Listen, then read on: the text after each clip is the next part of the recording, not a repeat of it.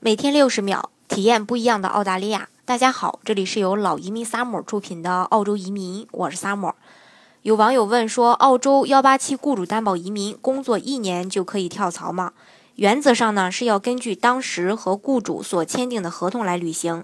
建议最好工作一年以上。如果因为实际原因跳槽也是可以的，也没有必须要留在偏远地区。移民局看重的是当初雇主担保你过来的这个工作是否是真实的。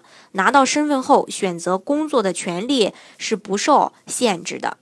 好，更多疑问，更多不一样的澳大利亚，尽在老移民 Summer。